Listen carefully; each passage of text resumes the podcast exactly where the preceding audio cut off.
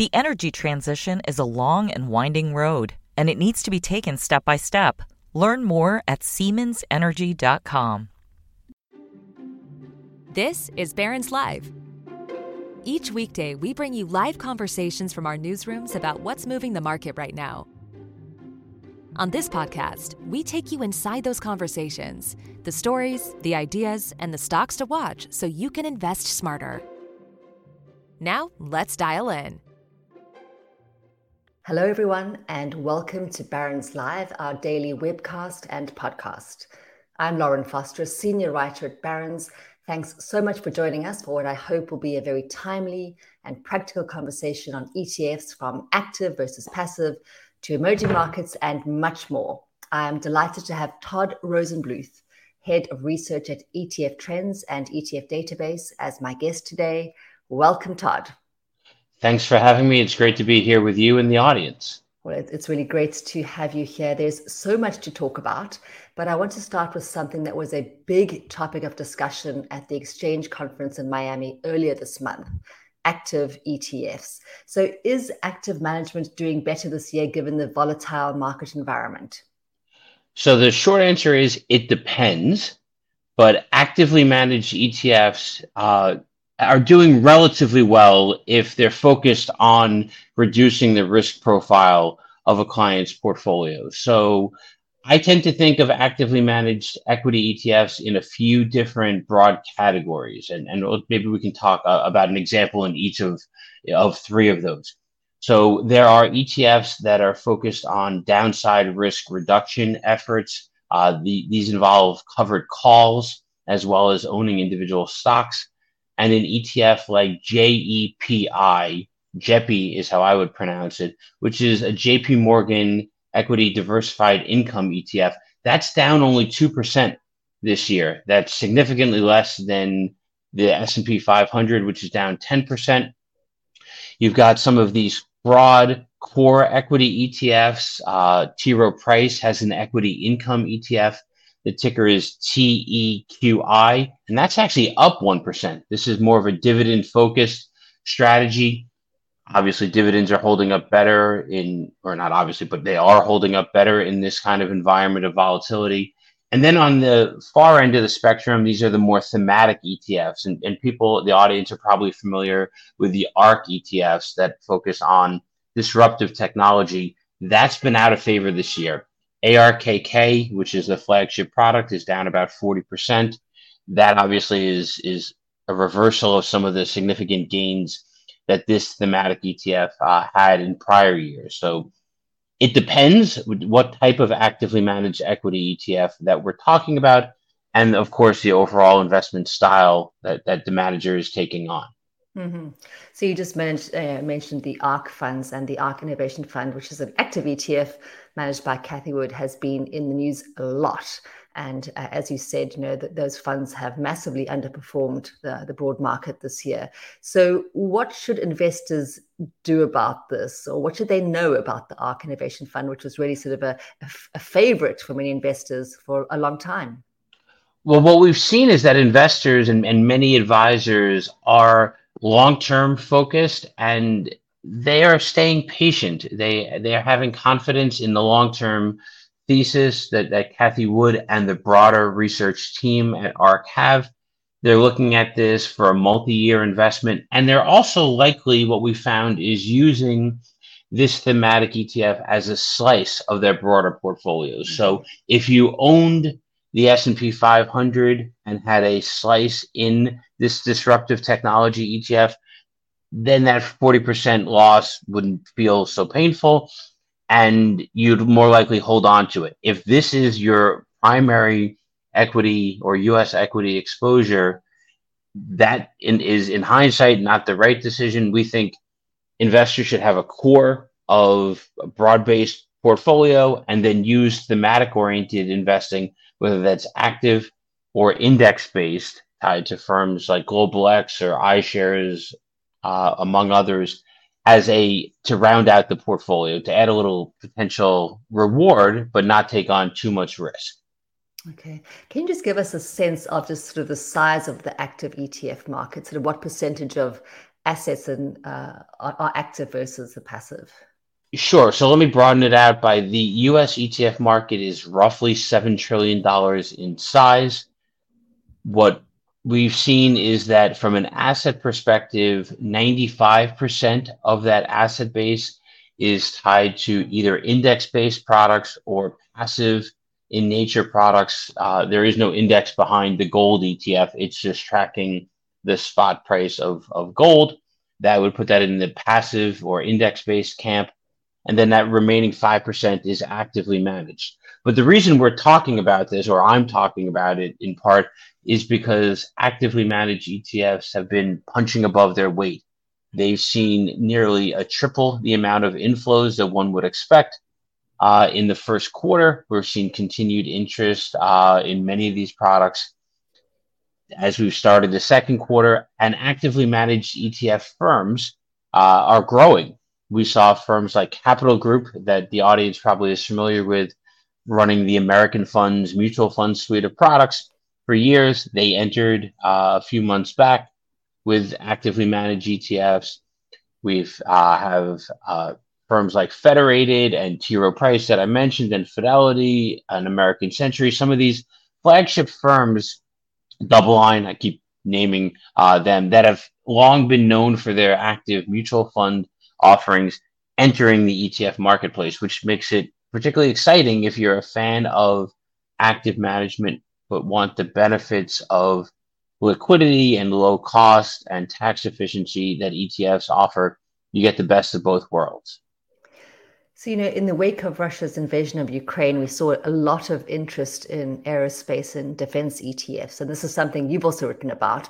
Um, has interest remained strong, or, or, what are you seeing uh, when you look at the data? Yeah, so we at uh, so as mentioned by you, I head up the research for ETF database and ETF trends on ETF database. Many of the audience uh, probably have been searching for individual tickers to learn about products and we saw aerospace and defense ETFs be very popular uh, this year. It obviously was it, not obviously, but it was higher as the war uh, in Ukraine was starting. Um, and but it has remained high. So ETFs like ITA is the ticker. It's the iShares U.S. Aerospace and Defense ETF. Has been uh, seeing a lot of traffic on our website. People want to get to know what is inside that ETF and understand how they can potentially get more exposure to these industrial companies. But it wasn't just that ETF. We saw other ones. So State Street has an equally weighted ETF, XAR. Invesco has another ETF in the aerospace defense area, PPA. And those three ETFs, very narrowly focused in that aerospace and defense industry, were topping uh, the, within the top 100 of ETFs when we when we ran the data for the research piece that you're talking about. There's just a reminder. There's uh, close to 2,000 ETF uh, tickers. In fact, more than 2,000 if we include some of the newer products. So a top 100 is pretty impressive for something narrowly focused like aerospace and defense. Mm-hmm. So, just a quick reminder to the audience that if you have a question, please do submit it uh, through the Q and A feature. I'll definitely be leaving some time at the towards the end of the conversation to get through your questions.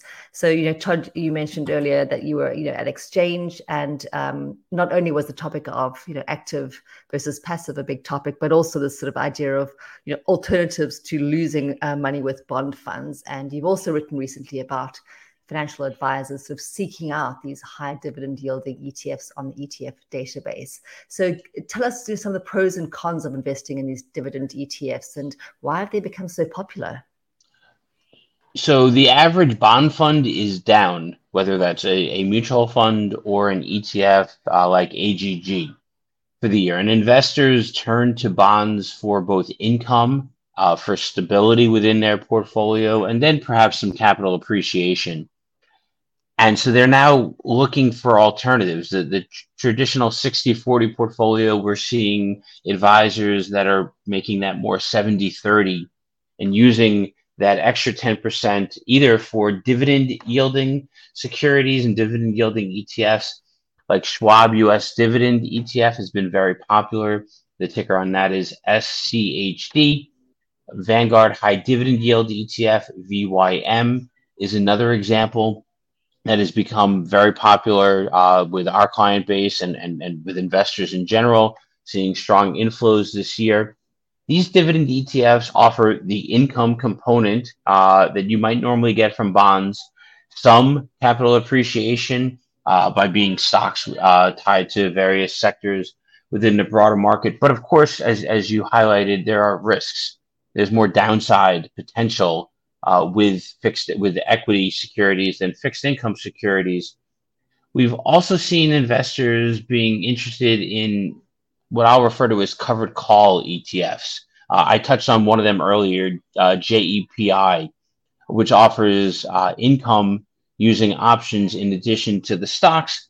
But there's other ETFs that, is, that have been gaining traction. QYLD, which is a global X ETF, uh, DIVO, uh, which is an Amplify ETF. These ETFs have been seeing strong interest in 2022 as advisors and their end investors are, are looking for some income in addition to having some upside potential. Great. I have to say, Todd, I don't know how you keep all those tickers straight in your head. You sort of rattle them off with the uh, you know tip of your fingers. It's kind of amazing um, how you can keep track of all those. So let's sort of cast our view a little bit beyond the US uh, borders and talk about sort of emerging markets. Um, I read that during a recent ETF Trends webcast that was focused on emerging markets, you know, 42% of advisor respondents said that they allocate between 5 and 10% of client assets to emerging markets, and another 11% uh, reports taking an even more aggressive approach. Um, but as was pointed out, you know, most of them are using very broad emerging market ETFs to gain exposure. But given the performance challenges for these uh, equity ETFs, what are some alternatives to that broad emerging markets equity exposure? So you're right. We are seeing uh, investors tend to stick with the basics when they're looking at emerging markets. So they'll own an ETF like Vanguard Emerging Markets ETF VWO or iShares Core MSCI Emerging Markets IEMG. When you do that, you get significant exposure to China. And in the past, that might have been rewarding. This year, ex- high exposure to China has been hurting the portfolio given the challenges that are happening in China and, and potential increased challenges. So there's a few ETFs that we recently highlighted that I think are both not only performing well, but also there's a compelling case for them. So Invesco has an S&P Emerging Markets Low Volatility ETF. The ticker is EELV. At the time that I wrote this piece last uh, last week, at the end of last week, it was up uh, up three and a half percent. The broad emerging market ETFs were down double digits. This is an ETF, as the low volatility in its name suggests, is it's going to hold companies that have been less volatile or less risky in emerging markets, which which sounds like that should be an oxymoron, but is is the reality. Mm-hmm. And in doing so, you have much less exposure to China and more exposure to countries like Thailand and Taiwan and Saudi Arabia. You'd have to feel comfortable investing in those respective markets. Uh, let me give two other ETFs. One is from WisdomTree. It's their emerging markets high dividend ETF, DEM. And then the second one is the Freedom 100 Emerging Markets ETF, FRDM. Now, the WisdomTree Emerging Markets High Dividend ETF is focused on dividend paying companies. Dividend paying companies have greater stability, and, and you can again get some income component with that we talked about earlier and protect some of the downside. The FRDM product, the, the Freedom ETF, is as as the name suggests, is focusing on countries where there's high human and economic freedom, according to the index provider. China does not qualify. Uh, in fact, there is no China exposure to this ETF, but you get exposure to Chile and South Korea and Poland and, and Taiwan. And that ETF has been holding up much better. So you don't have to just stick with the basics with emerging market ETFs. You can do a little bit of additional homework on our platform. On you can search for it on Barron's as well, and uh, among others, and and see what other choices there are out there. Great. Yeah, that's uh, just speak, hearing you speak earlier made me think. Uh, What are you hearing on the ESG front? Uh, is there a lot of interest in ESG related ETFs? The interest has gone down uh, versus a year ago. We recently pulled some data and saw that the, the traffic towards some of the more popular or based on assets under management broad ESG ETFs is down sharply year over year. There is a perception, it's not based on reality, but there's a perception that ESG ETFs have no exposure to energy and energy has been up until recently has been performing very well energy stocks that is. Many of these broad esg etfs uh, esgu which is an ishares product is the largest of those has a healthy roughly equal weighting towards the energy sector because these esg etfs seek to have some sector neutrality. They're looking at the best esg companies within a respective marketplace. But we've seen demand for these overall products and interest for these overall products wane in recent years, even as there's been a continued launch of products. Uh, firms like iShares and Vanguard, among others, have and State Street have broadened their lineup in recent years to give investors and advisors that want to build an ESG oriented portfolio more choices. Uh, so I think there's a long term trend towards ESG, but it's going to the interest in, in doing your homework on these products uh, based on what we're seeing on our database certainly has waned versus a, a year ago. It's really interesting. So, you know, we, we titled this episode ETFs for a, a, rising rate environment. And I think if there are two words that are in, on investors' minds at the moment, it's sort of, you know, rates and inflation. And we've touched on this a little bit, you know, in the conversation, but you know, for the, the listeners, and they're wondering, you know, how do we play this uh, rising rates, rising inflation uh, sort of environment? Uh, what are some ETFs that you think investors can consider to take advantage of this? So I think investors should have to think about whether your goal is to protect against the rising rate environment and the higher inflationary environment, or your goal is to try to be rewarded uh, by that. And, and playing defense or playing offense, mm-hmm. you're more likely to take a different approach.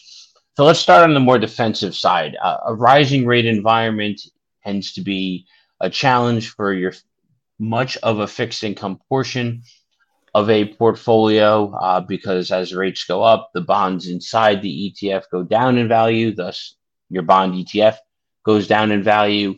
So being aware of the interest rate sensitivity, uh, that what is often known as a duration of your bond ETF or bond mutual fund, if you happen to own a bond mutual fund as well, is important. And then choosing something that's on the shorter end uh, of the spectrum. We've seen really so if you want to protect the downside of it, you would might look at an ultra short bond ETF, uh, MINT, which is a PIMCO ETF, or JPST, which is a JP Morgan ETF. Those are ways to protect against the downside. Those are more akin to cash like uh, investments. You'll get a little bit of income. You'll get potentially a little bit of reward, but not much risk uh, as a result of it. If you wanted to take the more rewarding aspect of it, there, we've seen some strong interest in senior loan ETFs.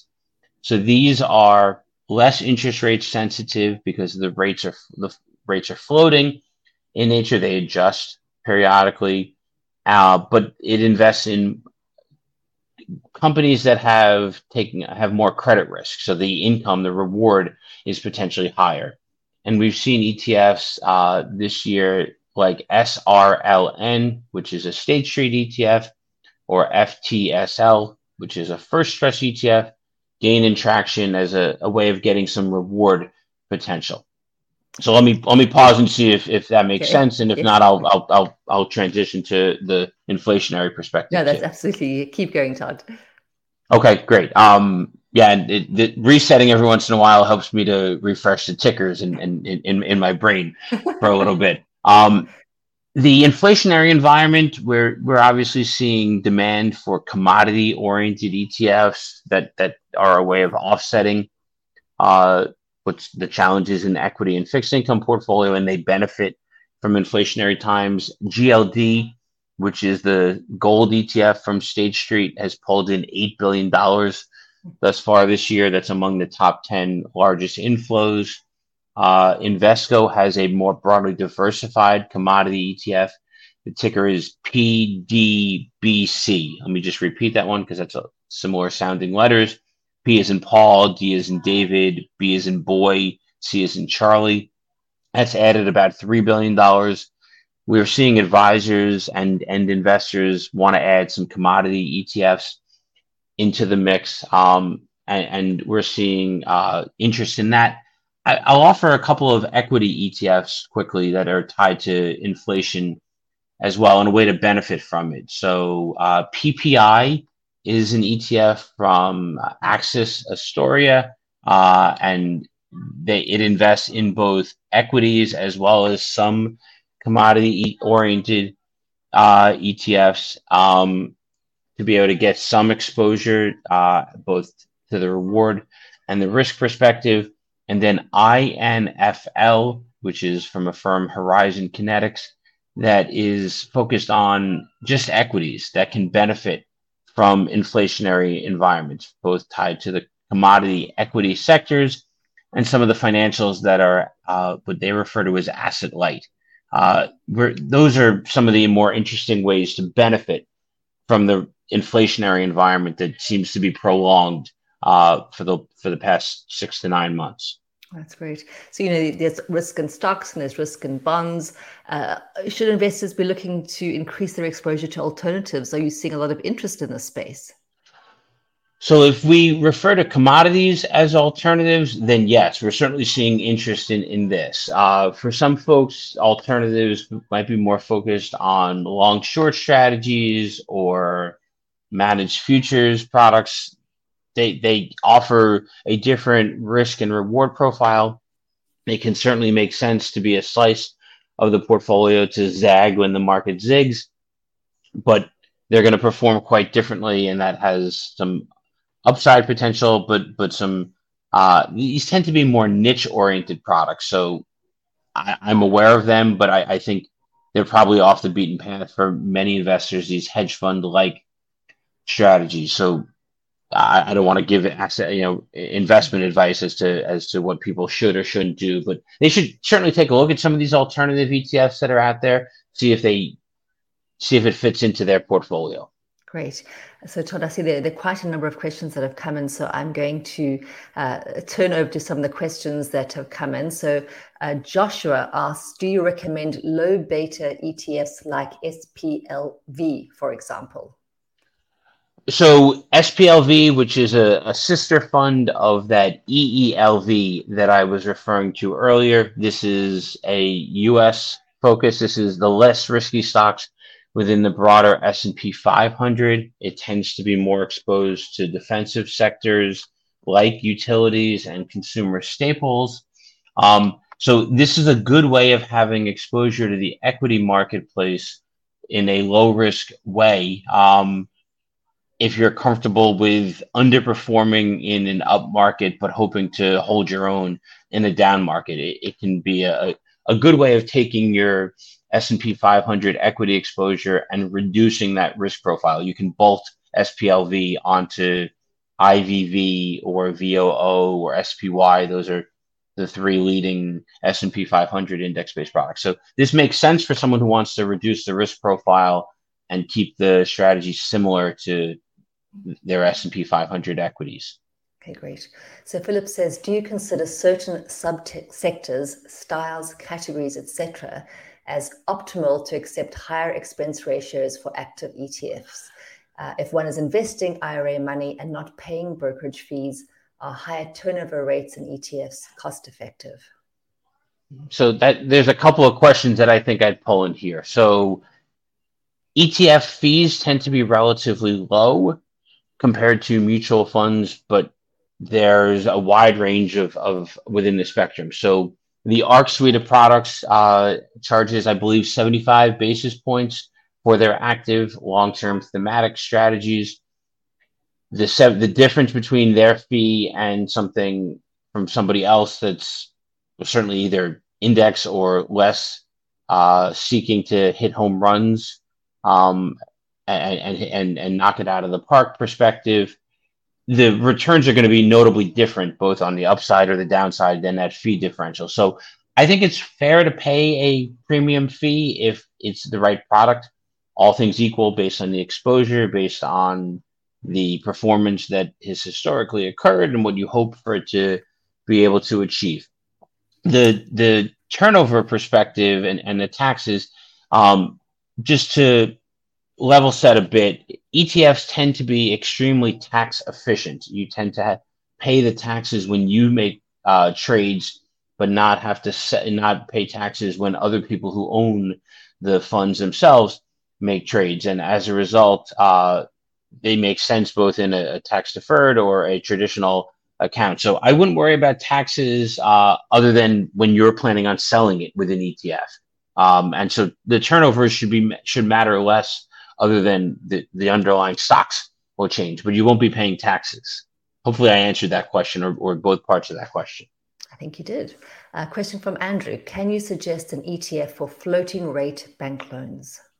Ah, so the I touched on the higher yielding ones. So SRLN uh, and FTSL are examples. If your focus is on the investment grade category. Uh, FLOT, which is an iShares product, is is one of the leading uh, products available. Um, so, so it depends upon how much risk you want to take, and then there's other products besides the ones that I'm coming up with off the top of my head. Great. Now, you did touch on this a bit earlier, but Armando asks, uh, can you please give your opinion on the ARK active ETFs? So these are compelling ETFs if you've got a long-term time horizon and you want to add these as part of a slice of the portfolio. There's no denying this has been a tough year uh, for this suite of products. If you look at the longer-term record, it's considerably stronger, and I believe um, over the five-year period, if that's your time horizon for investing, you would have been rewarded for investing in ARKK or or some of the other products these are risky um, and should either be used in a in conjunction with other parts of the portfolio or certainly for people who can stomach that level of volatility. Um, so they're they're compelling products, but they're they're not always going to be up. Uh, certainly not up 100% or even up uh, to the level that that you might expect year over year, but over the longer term, I think they've demonstrated a, a nice track record. Great. So uh, Hal would like to know uh, what's better between either direct investment in treasuries or between you know, investing into ETF or mutual funds. And he asks, do both provide the same margin loan collateral value or are direct treasuries better? So I, I, think this is going to be beyond the area of expertise that I that I can be able to provide. I would say I'll broaden this question out. I don't think I'm going to answer it properly, but the difference between owning an individual bond and owning a fund that owns bonds is one, you're going to get that level of diversification through an ETF or a mutual fund instead of just owning one uh, treasury. Uh, you'll have various maturities. Um, but I don't know that I understand enough of how to answer the the main part of the question. So uh, I'm sorry. No problem. You can you can skip on that one. So I guess almost the, maybe the final question, you know, for investors wanting to deploy new money into ETFs, where is this still upside potential? So that's going to, I guess, fall into the investment advice camp. So let me just tell you where we're seeing some action that is compelling to me. We're start. We've been seeing this year uh, a rotation towards value oriented ETFs. VTV, which is Vanguard's value ETF, has pulled in $10 billion this is going to own a more value oriented slice of the broader market, but still be broad in nature. I think, given that we're likely to see continued interest rate hikes, that value investing uh, makes sense. Given that we're likely to see a choppy marketplace, value makes sense. VTV is just one example of a way to get exposure to value. You, iShares has VLUE, which is a broad uh, broadly diversified ETF focused on value stocks within each of the respective sectors. If you wanted a deeper value way of playing it, uh, RPV, which is an Invesco ETF, it takes the S&P 500 and, and takes the deepest or most value-oriented stocks on a regular basis, but in, in an index-based approach. I think there's I think value has made a comeback in, in 2022. And I think we're likely to see investor interest in those ETFs continue to be strong. Great. So I guess closing question in the last minute or so, you know, what are some of the most interesting innovations that you've seen in the ETF space over the past year, and, and what sort of are you most excited about uh, in the coming months in terms of ETFs?